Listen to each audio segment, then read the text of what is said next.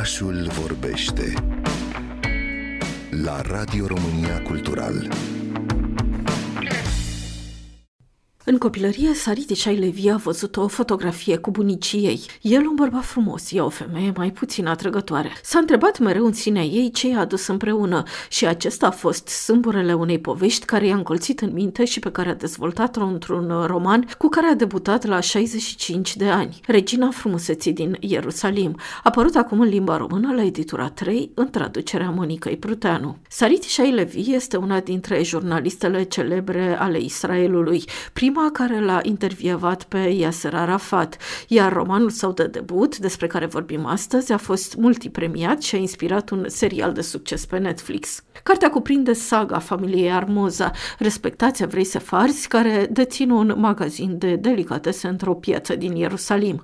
Povestea însă este văzută din perspectiva femeilor din această familie, care toate par a avea ceva în comun. La începutul acesteia, Gabrielei, personajul principal al cărții, bunica Roza îi spune Bărbații din familia Armoza, Gabriela, nu cunosc cuvântul iubire nici măcar când nimeni nu e acolo să-i audă.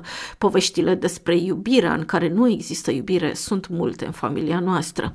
Magdalena Mărculescu, director editorial al Editurii 3. Este povestea unei familii de evrei, cumva pe parcursul secolului 20, începând înaintea primului război mondial până în anii 70. Este un roman foarte frumos scris, pentru că pe această um, poveste a unei uh, familii. Se îmbină foarte frumos în ca niște povești, știu, o matrioșca, dar care cresc una din cealaltă, povești ale unor generații de femei care au mers mai departe, cumva um, purtate de un așa zis blestem, și anume blestemul de a se căsători cu bărbați care nu le iubesc. Și este căutarea cumva de a se elibera de acest uh, blestem Vă întrebați poate cine este de fapt regina frumuseții din Ierusalim. Este mama Gabrielei, Luna, cea de care fica nu reușește să se apropie niciodată. Simte că mama ei ascunde povești dureroase și încearcă să afle ce este cu femeile din familia sa, să pună cap la cap poveștile lor petrecute în Ierusalimul care el însuși prinde viață în roman. Ce mi-a plăcut la această carte au fost două lucruri. În primul rând că Regina Frumuseții din Ierusalim reușește să fie întrucâtva un roman istoric un roman care îți deschide cumva o pagină din istoria unei țări pe care poate conștiai așa puțin din uh, liceu, din facultate, de pe Wikipedia, dar nu, nu, nu o cunoști exact. Și face această introducere în istoria mm, respectivă fără greutate, într-un mod fluid și plăcut.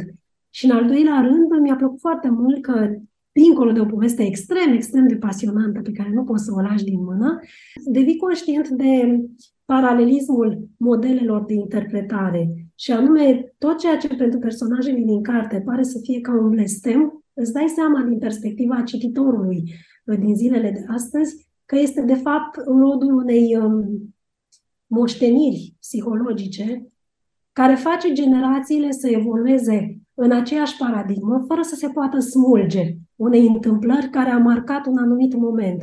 Gabriela va purta cu ea așa zisul blestem. Adevărul nu o va elibera, va fi foarte greu de dus. Desnodământul însă va fi altfel și eu mă opresc cu dezvăluirile aici. Dar Magdalena Mărculescu ne vorbește despre o posibilă cheie de lectură a acestei cărți. Asta mi s-a părut foarte interesant și anume că aceeași poveste o poți interpreta într-un mod aproape mitic, este un blestem, și într-un mod uh, cât se poate de laic, să o înțelegi din punct de vedere terapeutic și psihologic, și anume, uite, poți să transmiți un blocaj, să nu zic traumă, că nu e vorba de traumă, poți să transmiți un blocaj din bunică, în mamă, în fică, fără să-ți dai seama, crezând că acolo e ceva destinal. Sigur, e ceva destinal, dar odată ce intri în destinul acesta și reușești să-l trăiești și să-i spargi poșghița, reușești să îl debordezi, să ieși în afară lui și să creezi o altă posibilă deschidere. Romanul Regina Frumuseții din Ierusalim, cu care Sariti Șailevi a debutat la 65 de ani, a apărut în limba română la editura 3.